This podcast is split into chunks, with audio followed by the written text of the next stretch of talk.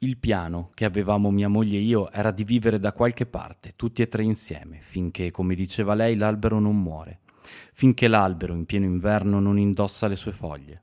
Il piano lo rovinò lei stessa, la mattina che si addormentò.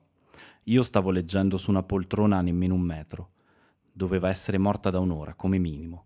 Mi alzai, le domandai se le occorreva qualcosa in cucina e lei non disse nulla. Andai in cucina, tornai e fu allora che la vidi. Il piano era di andarcene in uno stesso respiro, come fossimo insieme su una zattera. L'idea, che era di grande conforto, si dimostrò del tutto priva di fondamento quando la vita per un verso uscì da lei e per l'altro restò in me. Può darsi che sia stato questo a spingermi ad accettare l'incarico, il censimento e a viaggiare finalmente con passo sicuro in direzione di qualcosa, pur non sapendo cosa. Dire a mio figlio quel che era accaduto a sua madre fu del tutto diverso da quanto mi aspettassi. Lo ripetei varie volte, in vari modi. Dicendolo a lui per la prima volta lo dissi a me stesso. Quel che sa lui del fatto che lei è morta non è quel che so io, perché quel che sapeva lui di lei da viva non era quel che sapevo io. Faceva un gioco in cui lui era un soldato, usciva in giardino e scorrazzava fra i cespugli. C'era una battaglia e lui veniva ferito a morte e si accasciava a terra contro un albero o accanto a un palo del telefono. E dato che era morto, morto nell'azione militare e lo sapeva, sentiva cosa significava essere lì, sostenere quel ruolo, a quel punto non aveva alcuna fretta. Poi magari bussavano alla porta. Lo sa che in giardino c'è uno sdraiato a terra? Ah, sì, dicevamo noi. È tutto a posto. È morto, tutto qui. Fa finta di essere morto. Quando la vidi in poltrona pensai, sta facendo finta? Possibile che mi voglia imbrogliare? Noi siamo i tascabili e il libro che ci mettiamo in tasca oggi è Il censimento di Jesse Ball.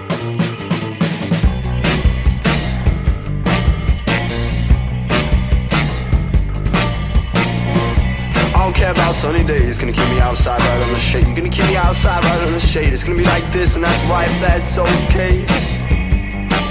Is that okay? Benvenuti e bentrovati, ciao anche a te Simone e a Ciao questa Cecilia. Prima puntata della terza stagione di Tascabili.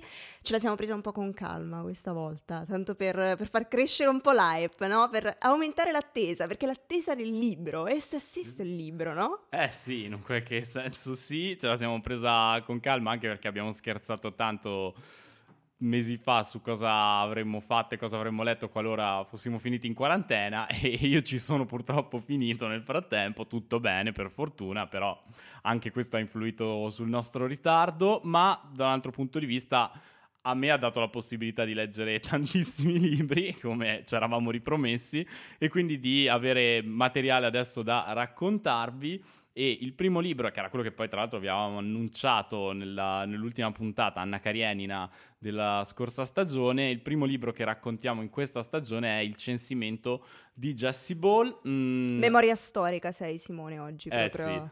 sì, Eh, ma perché sono andato a riascoltarmi la puntata su Anna Karenina settimana scorsa e bella tra l'altro. Beh, Po- ve la lo consigliamo, dire, ve la ecco. consigliamo, no, mi è proprio ripiaciuto. Perché non- Siamo anche autoreferenziali, vi consigliamo le nostre stesse puntate. E quindi che dire, allora ripartiamo con il censimento di Jessie Ball, avete sentito la lettura proposta da Simone oggi, che dire sul censimento? È comunque un libro recente perché è del 2018 e Jessie Ball è stato inserito anche nella classifica, se non sbaglio, del New York Times tra i migliori autori americani viventi, quindi non potevamo non proporvi un suo libro, in questo caso appunto Il censimento, titolo evocativo, ma che in realtà ehm, diciamo che lascia trasparire già dalle prime pagine dell'introduzione un, una nota d'autore molto importante perché? Perché l'intento è proprio quello di descrivere la vita di questo ragazzino che poi è Adam Ball, il fratello di Jesse Ball, ehm, ragazzino affetto dalla sindrome di Down. E infatti proprio al centro del libro, racconta Jesse Ball, ci sarà suo fratello, questo ragazzino. Il- l'idea è quella di un libro cavo dove al centro c'è lui e tutto intorno poi si dirama la storia. Esatto, esatto. E cambiano un po' le coordinate di quella che è la vita biografica di Jesse Ball, che è appunto fratello di un ragazzo affetto da sindrome di Down.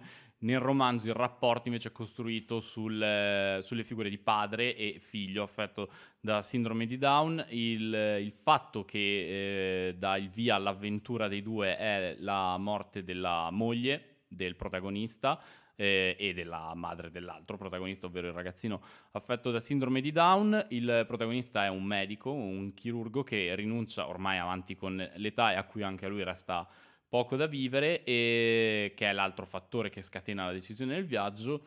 A questo punto lui decide di appunto abbandonare la professione e prendersi carico di quello che è il censimento, eh, però il censimento è una cosa che conosciamo tutti, e viene effettuato anche in Italia il paese raccontato nel libro di Ball non è un paese specifico, è un paese inventato e anche dal modo in cui viene raccontato si capisce che appunto ha questo carattere di fantasia perché il viaggio inizia nella città di A per proseguire fino a quella di Z e anche il censimento, Cecilia, non è un censimento normale, ma è un censimento molto particolare, quello che padre e figlio eh, si fanno carico di portare a termine. Certo, perché è un censimento che prevede non mm, appunto l'elenco di tutte le persone che vengono censite, ma si concretizza attraverso la marchiatura a fuoco di queste persone, a fuoco dai, è un po' esagerato forse, forse un po', non siamo una marchiatura a fuoco, però attraverso una marcatura a inchiostro, si tratta di un tatuaggio, quello che viene eh, impresso sulle persone.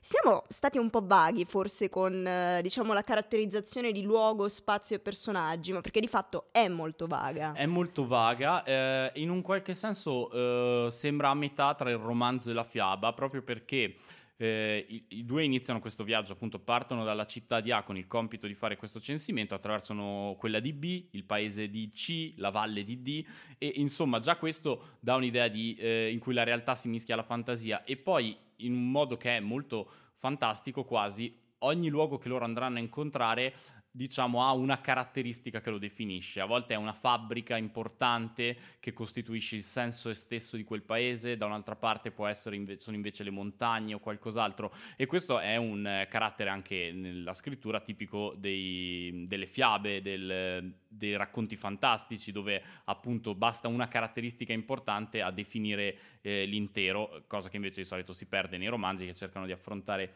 con maggiore complessità la realtà. Ma questo permette al, ehm, al romanzo di eh, continuare a riproporre quello che secondo me è il tema centrale di questo romanzo, che è l'incontro, l'incontro, con l'altro. L'altro che non ha mai un nome, neanche i protagonisti hanno un nome, la moglie morta non ha un nome, tutte le persone che incontriamo qui sono caratterizzate dal loro modo di essere e soprattutto dal loro modo di rapportarsi agli altri e soprattutto di rapportarsi al ragazzino con sindrome di Down, che è l'altro per eccellenza, il diverso. E proprio attraverso il rapporto con il diverso ci si rende conto che di fatto tutti siamo diversi, cioè non esiste lo stesso modo di caratterizzare le persone con, diciamo, un'unica definizione. Siamo tutti diversi e questo eh, risulta evidente solamente nel momento in cui ci confrontiamo con qualcun altro, che è quindi proprio il fulcro di questo libro. Stiamo andando forse un po' troppo veloci. Direi che è il momento di fare una pausa. Ci prendiamo una canzone e poi torniamo.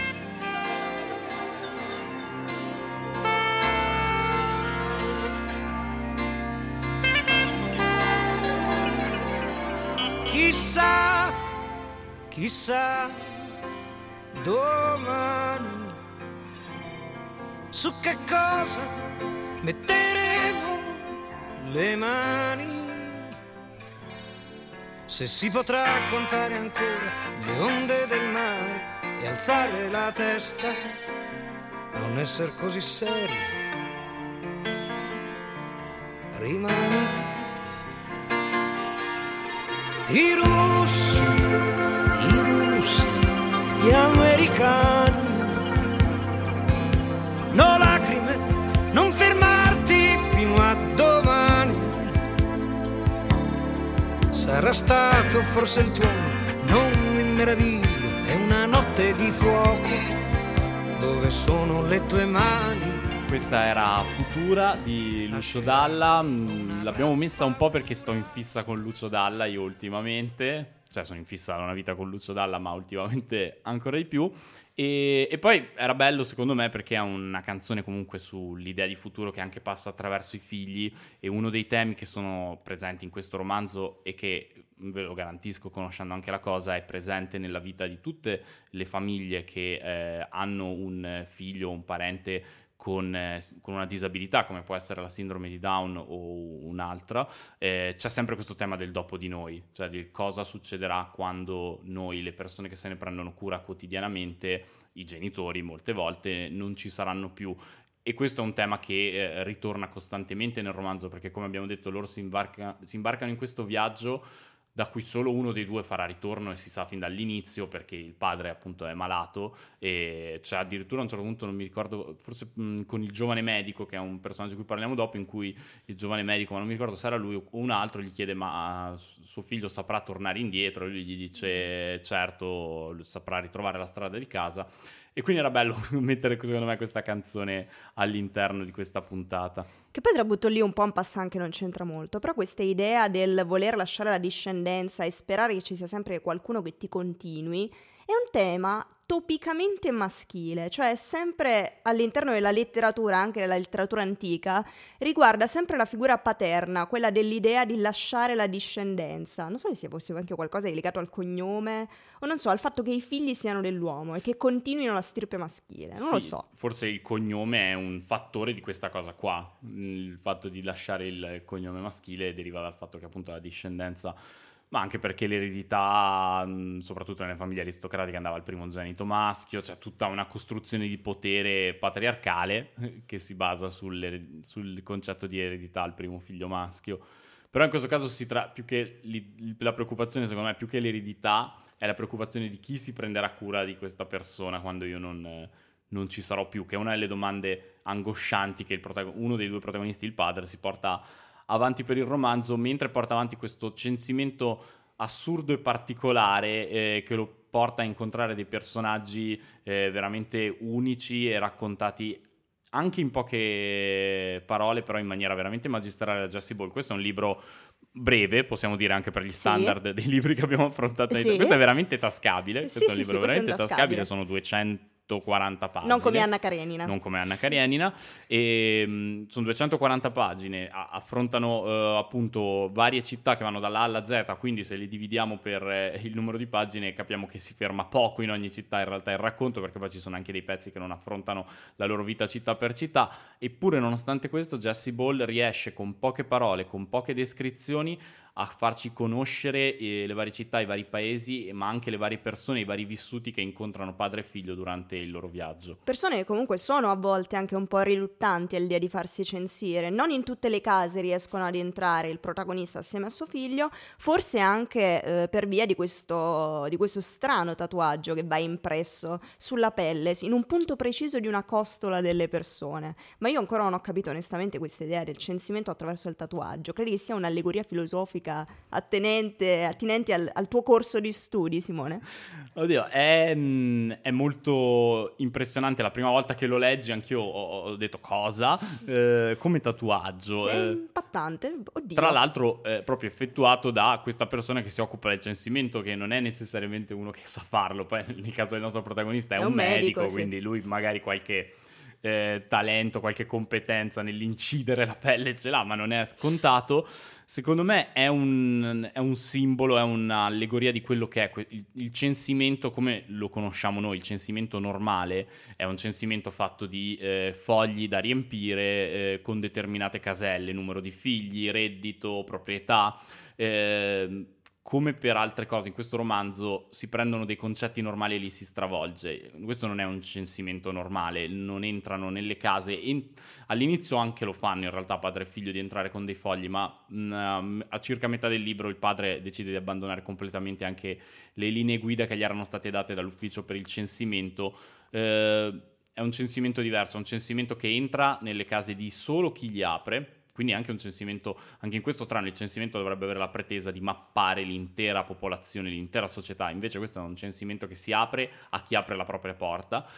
Ed è un censimento che i padre e figlio fanno parlando con queste persone e cercando di comprendere la loro vita, una vita che ovviamente va oltre quelli che sono i, i fatti eh, anagrafici che possono riempire una scheda e ancora qua ritorna quel tema dell'incontro con l'altro che, di cui parlavamo prima, e proprio perché eh, è un eh, fatto di vita e non è un fatto di fogli, la, aver compiuto il censimento non si può, secondo me, eh, chiudere spuntando una casella su un foglio e dire questa persona l'ho intervistata, ma per questo viene lasciato un segno tangibile nella vita di queste persone che sono state censite, che è il tatuaggio che viene fatto sulle loro costole. Cosa che riprende secondo me anche il concetto e l'idea dell'identità che a un certo punto viene tirata fuori sempre dal famoso medico che incontriamo all'interno, circa a metà della storia, eh, quando a un certo punto chiede appunto al padre del, del, del bambino, del protagonista di questa storia, ma secondo te tuo figlio sa chi è? Eh, Nel sì. senso, ha coscienza di sé, tu come uomo ti sei creato un'immagine di te e anche tua moglie come donna ha un'immagine di sé. Secondo te tuo figlio è in grado di rappresentare un'immagine di sé?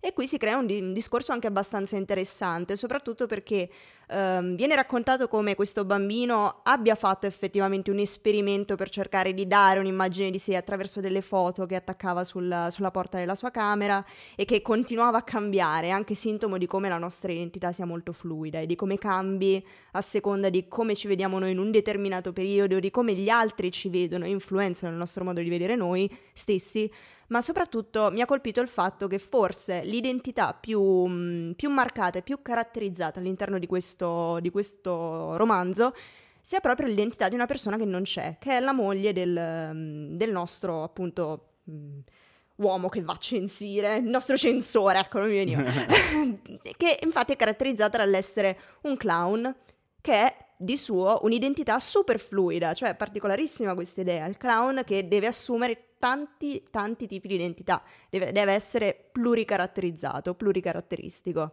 che anche questa è una sorta di, non lo so, cosa che a un certo punto ti, ti, ti fa staccare la testa dici non ci sto capendo più niente. È strano. È un, libro è un libro strano. È un libro strano, è un libro bello secondo me proprio per questa sua stranezza, eh, perché veramente appena pensi di aver capito cosa hai davanti, arriva qualcosa di nuovo che ti fa riconsiderare tutto hai raccontato appunto il fatto che la moglie è, è un clown, viene accennata all'inizio del libro e poi in alcuni capitoli vengono raccontate anche alcune delle sue gesta da clown e non è un clown, anche come clown non è un clown normale lei perché fa delle cose strane e tra l'altro i clown in questa nazione ipotetica immaginata da Jesse Ball sono anche eh, molto apprezzati, molto riconosciuti, eh, esiste una scuola di clown eh, rinomata, quindi e anche questa è una cosa molto particolare all'interno di questo romanzo. Hai raccontato prima dell'incontro con il giovane medico che avviene più o meno a metà del libro ed è molto, secondo me, importante all'interno della narrazione perché è un momento in cui il, uno dei due protagonisti, il padre, incontra un, un altro da sé che, qualche, che è molto simile a sé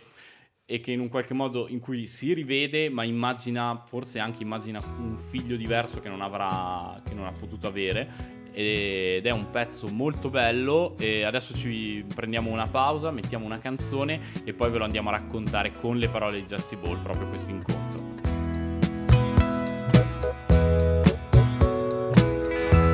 There's talk on the street, it sounds so familiar.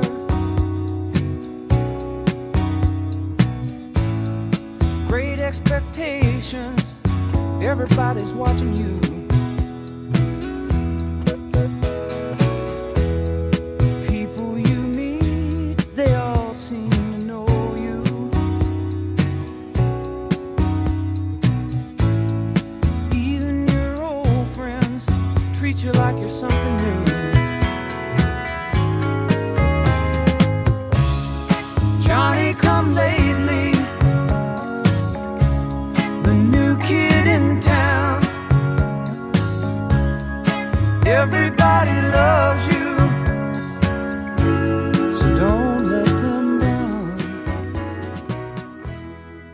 Vi fornirò una descrizione di quest'uomo Doveva avere 30 anni ed era ansioso di conversare con me di qualunque cosa relativa alla medicina.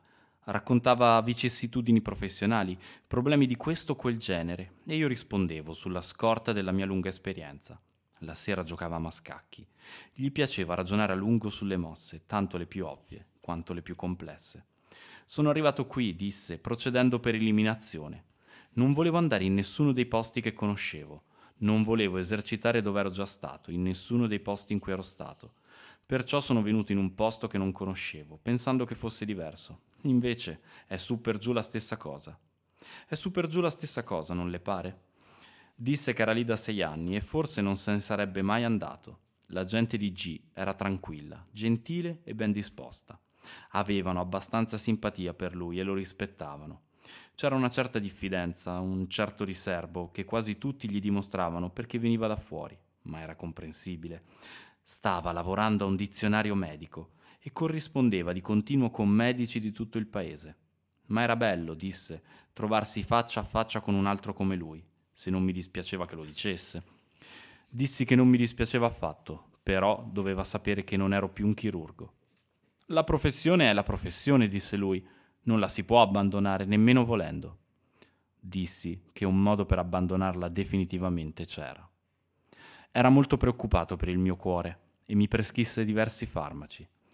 Si potrebbero tentare certe strade, disse, certe strade drastiche, però gli era chiaro che non le avrei seguite. E in quel caso, se non le avessi seguite, beh, allora lo sapevo già, senz'altro lo sapevo, dovevo già sapere quel che sapeva lui, e cioè che se non ero già arrivato alla fine, ero quantomeno molto vicino. Cosa farà suo figlio? Come se la caverà quando lei morirà? C'è qualcuno da cui può andare, una persona che conosco. Lo rimanderò indietro in treno. Sarà dura. Pensa che sia in grado di viaggiare da solo? Può farcela. C'è sempre qualcuno disposto ad aiutarlo. Finora non ho mai ritenuto giusto contare su questo, ma è sempre stato così. E qui allora abbiamo risentito con la lettura che hai fatto Simone eh, di come ci sia appunto un alter ego di questo nostro protagonista medico censore che è appunto l'altro medico che incontriamo circa a metà del nostro percorso che mh, intende appunto affrontare con eh, il nostro protagonista un tema che in realtà viene, ehm, diciamo, preannunciato già all'inizio, cioè il problema di questo ragazzino, che fine farà una volta che il padre, che ha deciso di intraprendere questa strada del censimento proprio perché sa che gli rimarrà poco tempo da passare con il suo ragazzino, decide di ehm, partire per questo lungo viaggio fino a quando questo viaggio non si concluderà con la sua morte e quindi con il ritorno a casa del bambino.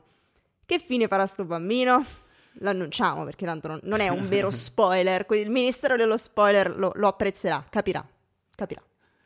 E che fine fa questo bambino? Il bambino se ne prenderà cura la vicina di casa della coppia. No, aspetta, ricordo male. Cerchiamo, cerchiamo conferme, sì, è così. No, è così, è così. Adesso eh, sono passate un paio di settimane da quando ho letto il libro, ma è così, era la vicina di casa e è interessante anche questa cosa che lui dice, c'è sempre qualcuno che eh, gli dà una mano anche se non abbiamo mai voluto abusarne. E, ehm, secondo me è interessante anche, dicevamo prima di come è un alter ego, è un suo alter ego questo giovane medico che incontra che è impegnato nella stesura di un dizionario medico, che alla fine che cos'è se non un censimento anche questo di una, dell'intera conoscenza medica. Attenzione, triggerato Simone. sì. No, è vero che comunque il censimento è qualcosa che rientra anche in più di... che va anche oltre questo romanzo, perché prima stavamo ragionando su come effettivamente il censimento rientri in un parallelo, diciamo, transletterario anche eh, nel libro e poi nel film eh, tratto dalla storia di Jonathan Safran Foer, che è troppo forte e incredibilmente vicino, che narra della storia di questo ragazzino che ha visto il padre morire nell'attentato dell'11 settembre e decide quindi di intraprendere questo viaggio spacciato per una sorta di censimento eh, attraverso la città di New York alla ricerca di questa famiglia Brown che mh, deterrebbe il segreto della morte del padre. Particolarità, questo ragazzino che gira per le, per le case di New York è anche lui un bambino disabile perché affetto dalla sindrome di Asperger. Quindi ci sono dei temi che ritornano anche in altre narrazioni. Spunto di lettura. Spunto Jonathan Safran Foer. Altro spunto di lettura Altro oltre spunto di lettura. di Jesse Ball. E, um, una cosa che forse non siamo riusciti a raccontare di questo libro, ma che secondo me eh, vale la pena sottolineare, è che ci sono dei passaggi anche molto poetici, sono delle immagini molto belle che Jesse Ball racconta all'interno del libro. A me viene in mente una arrivano a un certo punto in una città la cui caratteristica, come dicevamo prima, che poi va a definire l'intera esistenza di chi la abita è la presenza di questa fabbrica, una cordiera, dove però gli incidenti sul lavoro sono tragici e all'ordine del giorno, eh, per- bisogna camminare su dei sentieri ben prefissati all'interno di questa enorme fabbrica, altrimenti si rischia di rimanere eh, invalidi o di, mo- di morire. La scena veramente toccante che racconta in poche pagine Jesse Ball è usciti dalla fabbrica, lui e il figlio mh, sul ret- vanno sul retro della fabbrica dove c'è un cimitero di tutte le persone morte all'interno di questa fabbrica ed è un cimitero enorme, più grande della città stessa e la cosa che sconvolge il protagonista è che le lapidi più vecchie non sono quelle più vicine alla fabbrica ma sono quelle più lontane che è una cosa assurda, lui non riesce a concepirla perché qual è l'idea che c'è alla base? Se tu le hai messe così lontane le prime è perché sapevi che avresti avuto bisogno di tanto tanto spazio per eh, continuare a riempirlo. Forse perché una volta che arrivano vicino alla fabbrica, evidentemente saranno quelle le ultime a morire. Eh. Poi chiude la fabbrica. Vi lasciamo Non- anche con questo interrogativo. Vi lasciamo questo interrogativo, non andiamo oltre nel racconto del libro, ci siamo spinti più o meno oltre la metà, ma non troppo, per lasciarvi veramente scoprire in da soli cosa si cela nelle città di N, O, P, Q, R, S, T, V, U, Z.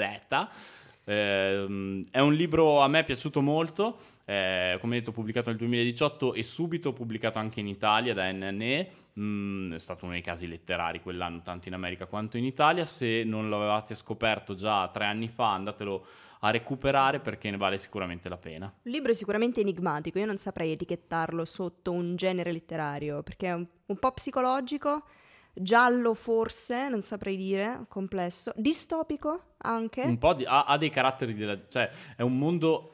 Ha dei caratteri della distopia nel mondo che racconta, perché appunto queste città dai nomi indefiniti, ma anche il censimento in sé, nel modo, l'ufficio del censimento, non abbiamo parlato molto, ma il modo in cui mh, ci sono eh, in vari punti del libro il protagonista racconta il suo colloquio all'ufficio del censimento e sembra veramente l'incontro con uno di quegli apparati da polizia di Stato di alcuni romanzi distopici. Ehm, però è assurdo come in questo scenario distopico poi si inserisce una storia in cui di distopia c'è veramente poco. Assolutamente. C'è tanta umanità, c'è tanta vita, ci sono tanti problemi di una vita normale, di un mondo normale ed è un contrasto che secondo me fa anche la fortuna di questo libro. Però può essere visto anche forse come una serie di racconti, nel senso che uno potrebbe anche leggere le singole parti delle città in sé, capirci comunque qualcosa, si perde ovviamente il filo rosso del viaggio del padre col figlio, che però comunque, diciamo che se anche uno lo leggesse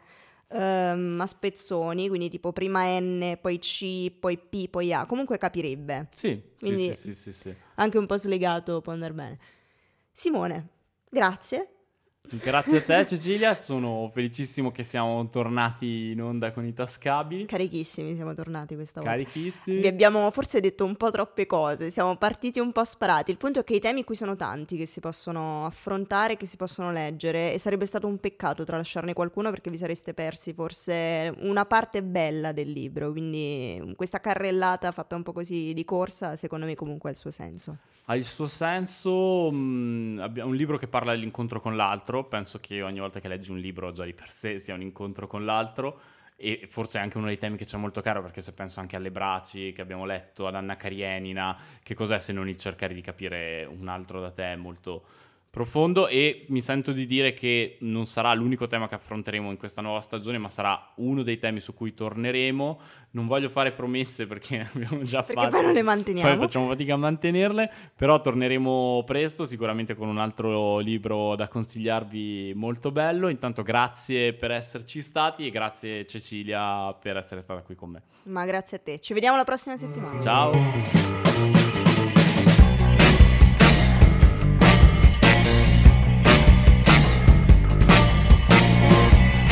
Care about sunny days. Gonna keep me outside right on the shade. Gonna keep me outside right on the shade. It's gonna be like this, and that's right. That's okay. Is that ooh?